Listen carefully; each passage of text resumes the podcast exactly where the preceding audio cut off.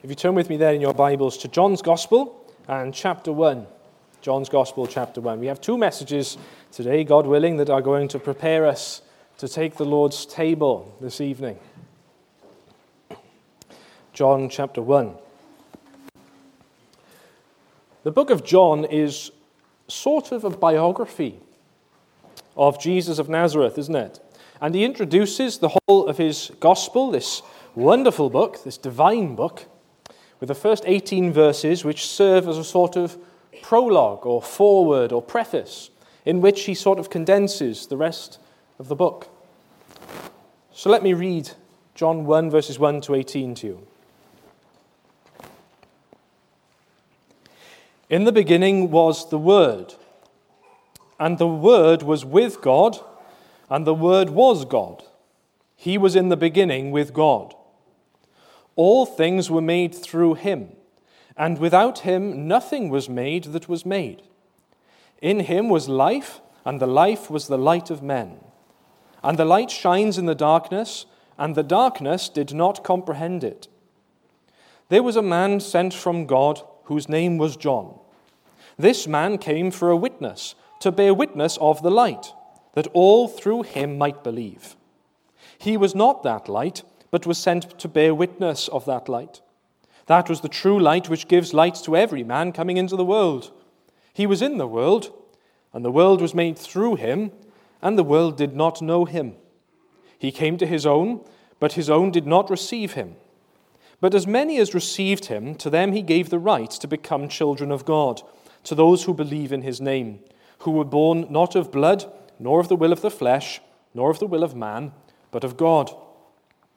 And the Word became flesh and dwelt among us. And we beheld his glory. The glory is of the only begotten of the Father, full of grace and truth. John bore witness of him and cried out, saying, This was he of whom I said, He who comes after me is preferred before me, for he was before me. And of his fullness we have all received, and grace for grace. For the law was given through Moses but grace and truth came through Jesus Christ. No one has seen God at any time. The only begotten Son, who is in the bosom of the Father, he has declared him. What's that all about? It's about Jesus. It's all about the Lord Jesus. When he's talking about the Word, and he's talking about God, and he's talking about this person who is the light and the Word and the truth and life, he's talking about the Lord Jesus. And it's high stuff, isn't it? It's great stuff. John talks about Jesus as being present in the beginning with God, who is God. He's the one through whom everything is made that has been made, including you and me. He is the rhyme and reason of all of reality.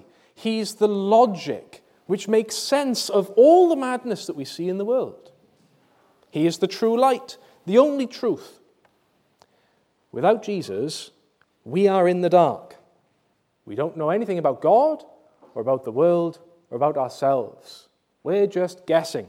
We're like this, trying to work out what all this means.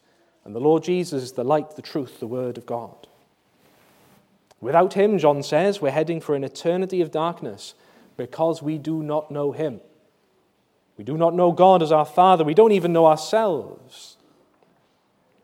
So, in this first little bit of John, he's starting as he means to go on, focusing on Jesus that we might believe in Him.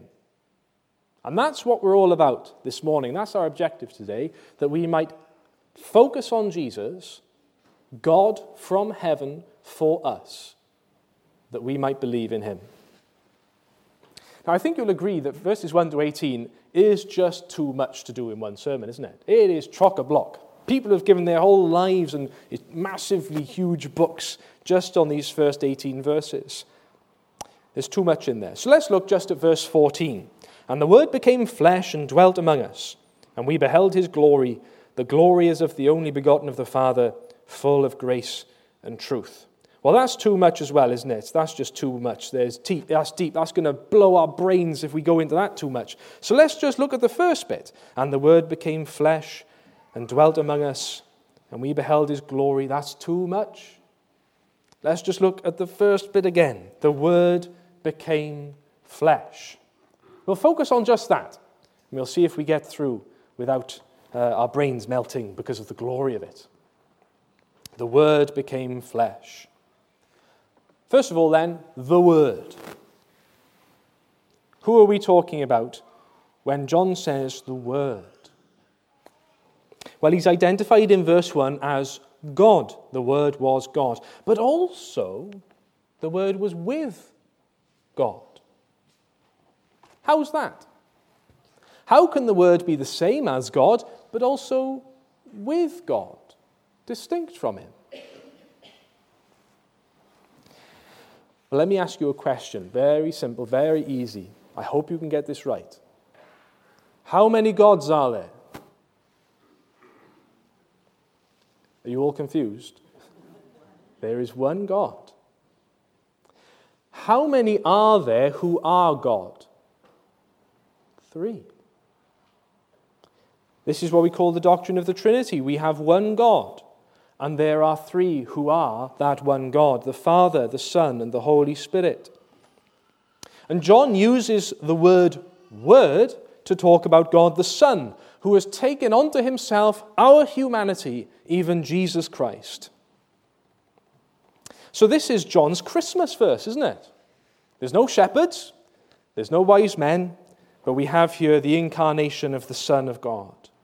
Although he is God, although he is forever with God, without needing to be, without being compelled by his sheer mercy, grace, and love, he has taken unto himself a whole humanity. So that what we have in Jesus is one who is fully God and, wonder of wonders, fully man. A man who really, really thought about this an awful lot and wrote a very good book on it. A man called Athanasius.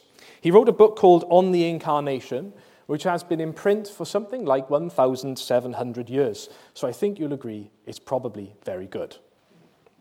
You can get a copy if you want from the bookshop, I'm sure. And there's one that's got a really good foreword by C.S. Lewis. I think you will enjoy it. But another theologian takes what Athanasius says about the incarnation of God the Son. He says this this is great. All that he was as God, he keeps as man. All that he is as man, he became as God. Wow. What a beautiful way of saying that Jesus is all God and all man.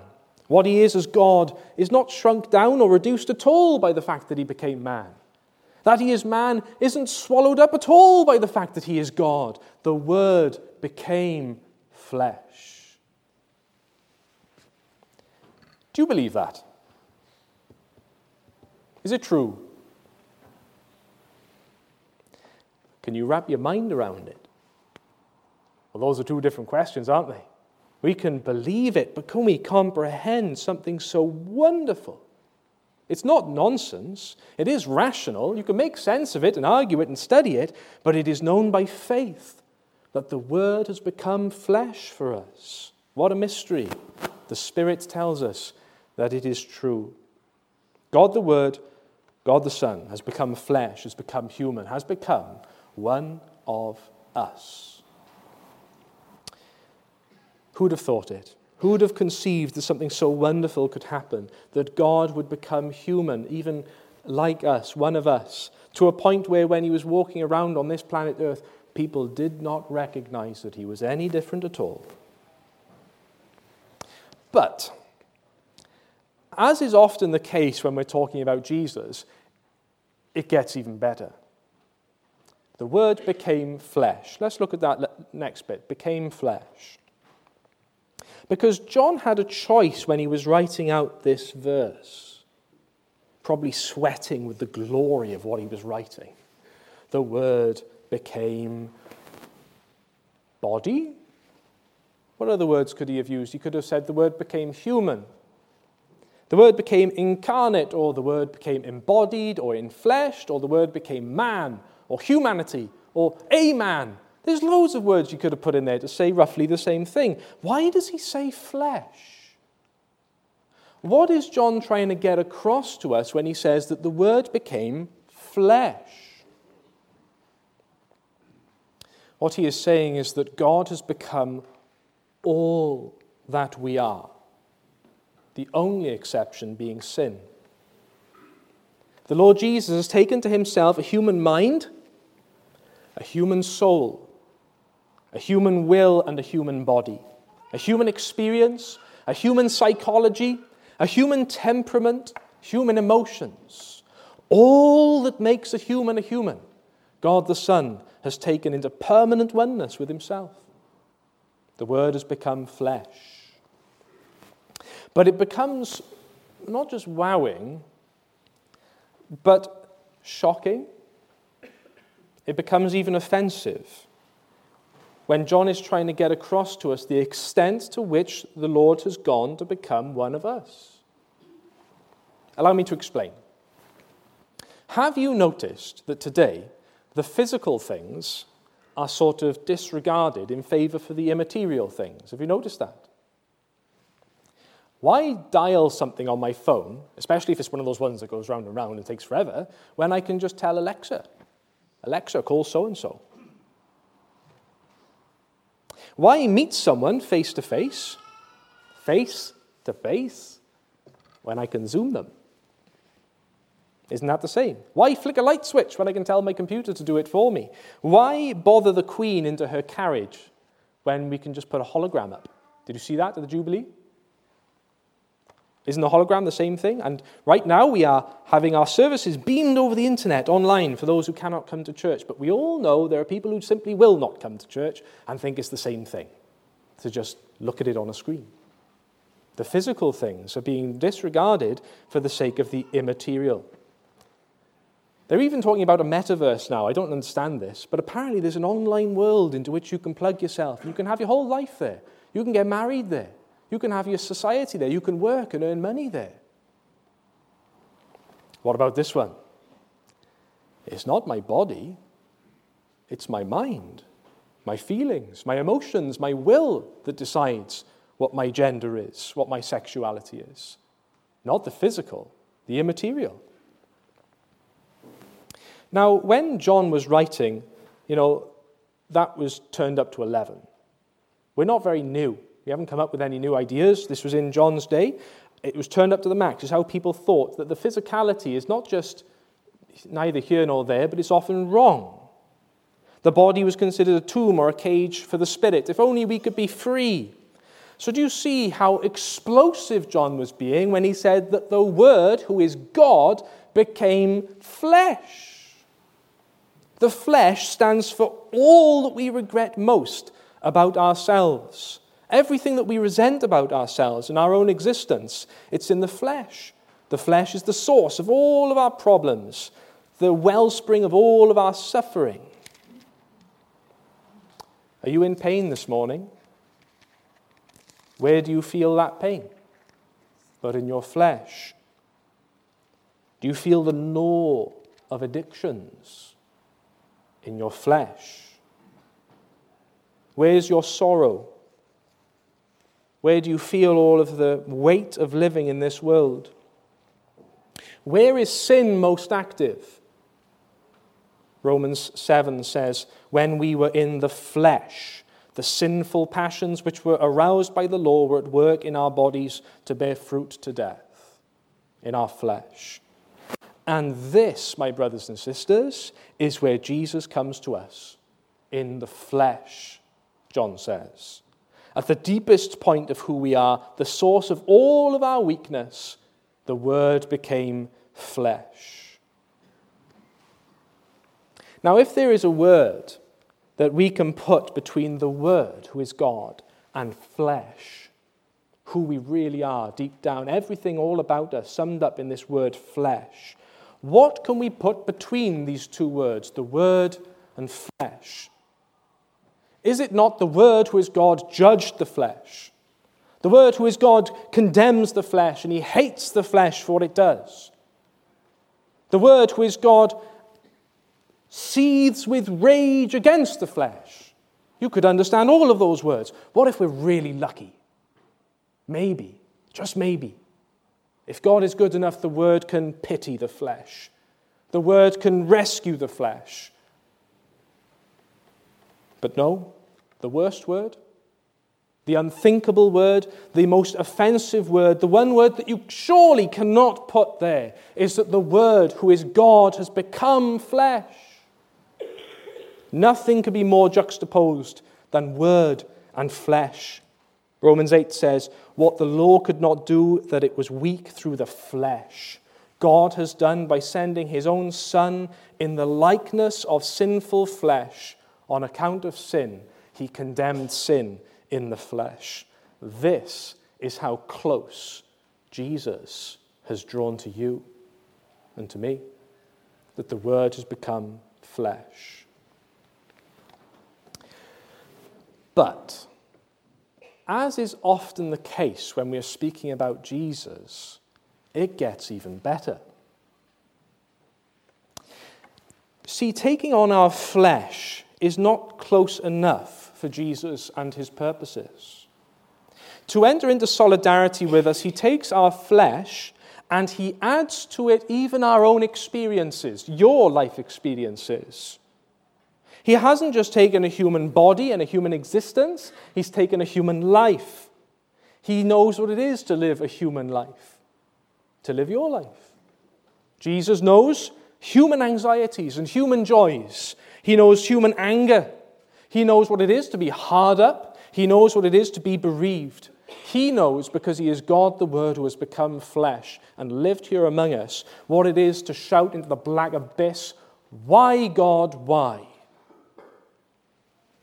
He has become one of us in every way. Sin is the only exception. We can put it like this All that makes you, you makes him, him too.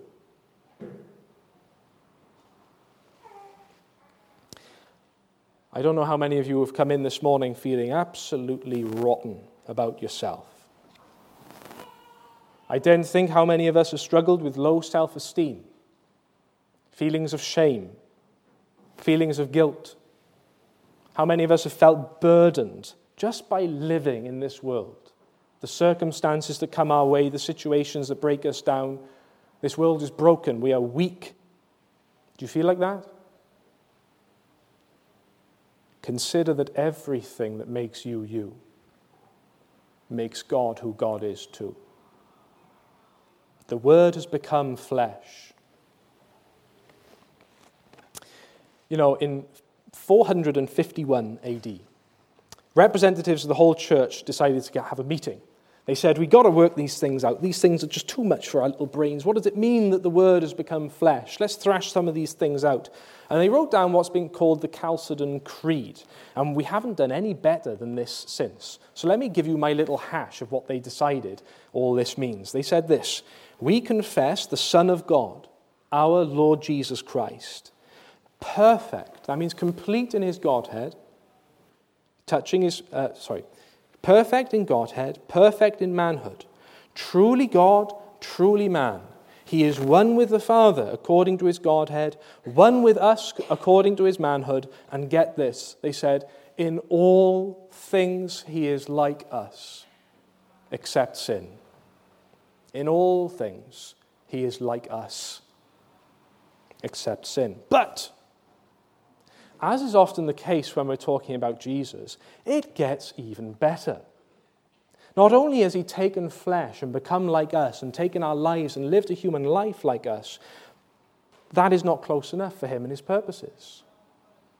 In his birth, he takes our flesh. In his life, he takes our experience. He's taken us on with the intent and to the extent of making all that is about us about him. He was made like us in all things without sin, but then, in his death upon the cross, he even takes our sins upon himself. The Bible says that the Lord Jesus Christ, the Word who is God, has become flesh and has become sin and has become a curse for us. What a wonderful story. Think of the difference between a remote PC wizard and a mechanic. Your PC breaks again. So you've got to call someone. Can you fix my computer? Maybe one of the whiz boys at the back who do all the things on the computer. And you say, Can you help me with my computer? And they're on your phone. They say, Go to your computer, press this button, click here, and all that. And then they say, Right, I'm in your computer now. And they'll fix your computer from miles and miles away without touching you or coming anywhere near you and your broken computer. They can fix it. Now think about a mechanic. Your car's broken. So you get it towed down to the garage, and there's the mechanic. And he rolls up his sleeves, and he gets down deep. He practically disappears into your broken engine. And he's fiddling around in there and gets filthy fixing your broken mess. That's what the Lord Jesus does when he becomes flesh for us. He delves down to the deepest level of who we are he disappears into the muck and grime of all of our lives. With all of our crookedness and brokenness and sin, all of our rejection of God and selfishness, he goes deep into that. He stoops down in his sinless self and takes us on, sin and all, that he might restore us wholly and make us right again with God. He has taken all that you are to be his own. He dies in the place of sinners, human for human like for like, substitute. Is God pleased with the way that you lead your life? We've all lived sinful lives. We've all done and thought and said things that are wrong and left undone things that we should have done. We all know that. And because of that, our lives must tend downwards towards death, where all things are put right. If only someone could live my life for me and do it right, because I can't do it. If only somebody could die my death for me, because I can't go through that. The Word became flesh to do just that to be for us, to live for us, to die for us. So let me ask you a serious question. To what extent will the Lord Jesus not go to reach you and save you? Do you really believe that He wouldn't save you and change you, to restore you and make you whole, to fix you up and give you a new life? Do you believe He wouldn't do that? Is he going to do all of this and not follow through? Do you think he's going to step from eternal bliss in heaven with his Father and all the angels forever and ever and step out of that into our broken, messy world?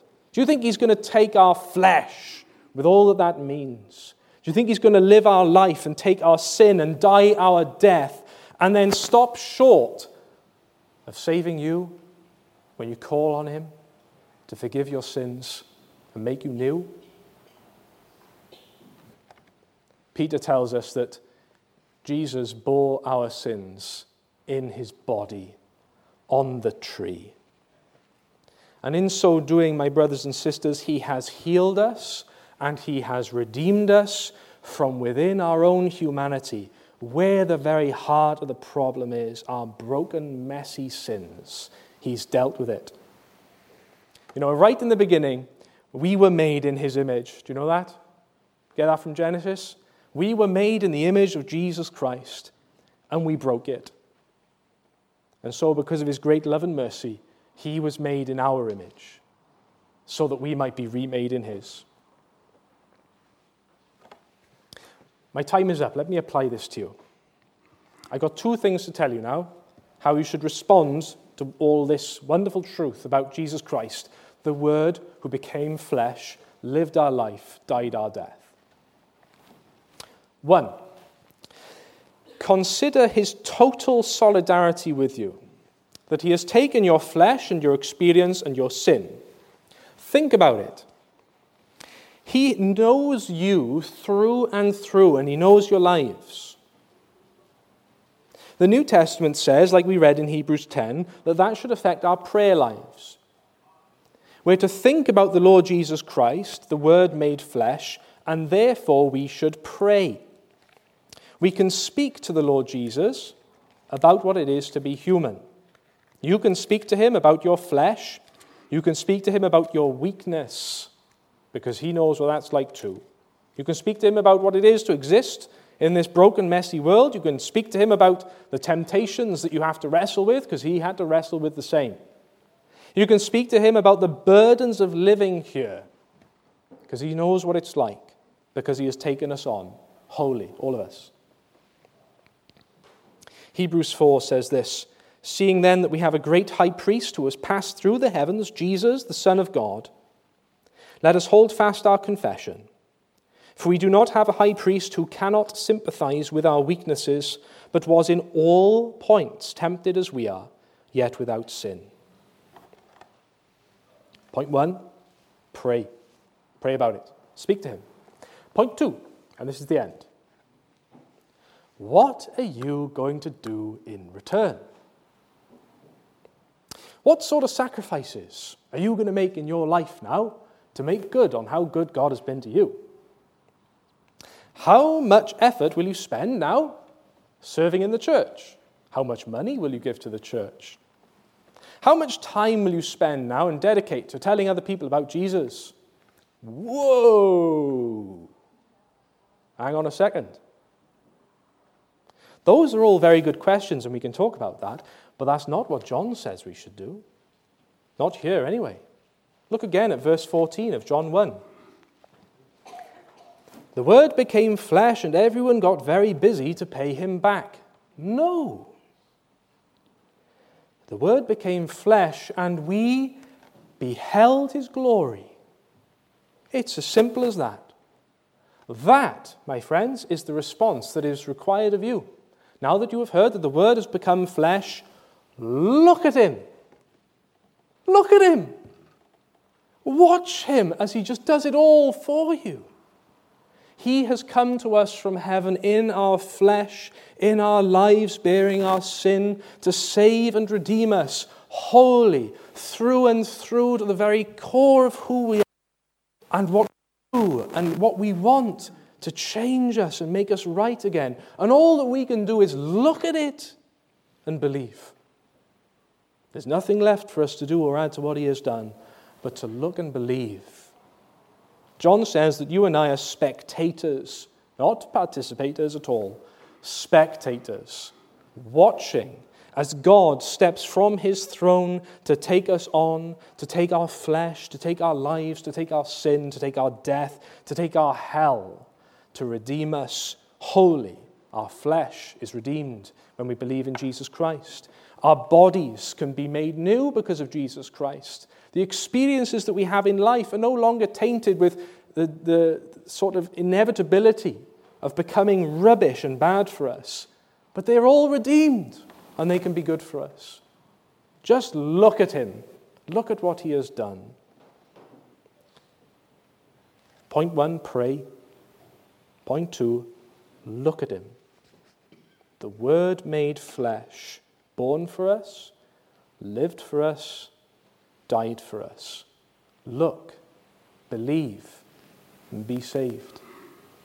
Let's pray. Heavenly Father, what is left for us to do but to thank you and to worship you for what you have done for us in Jesus Christ?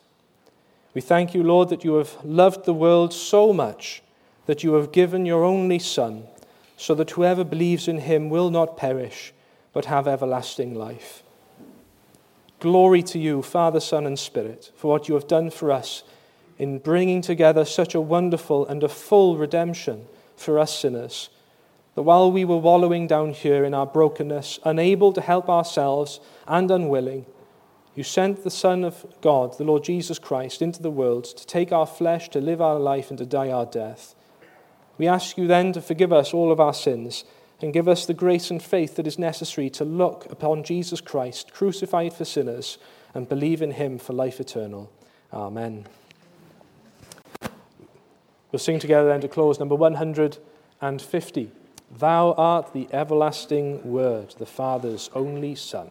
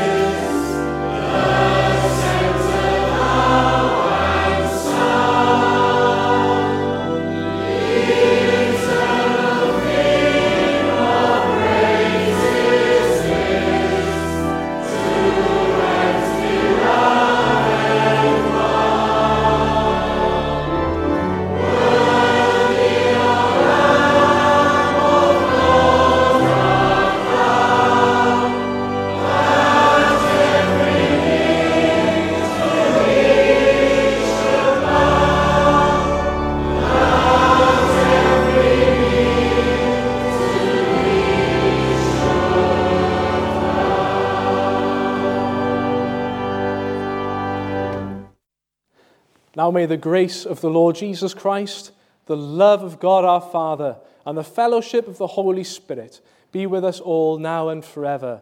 Amen.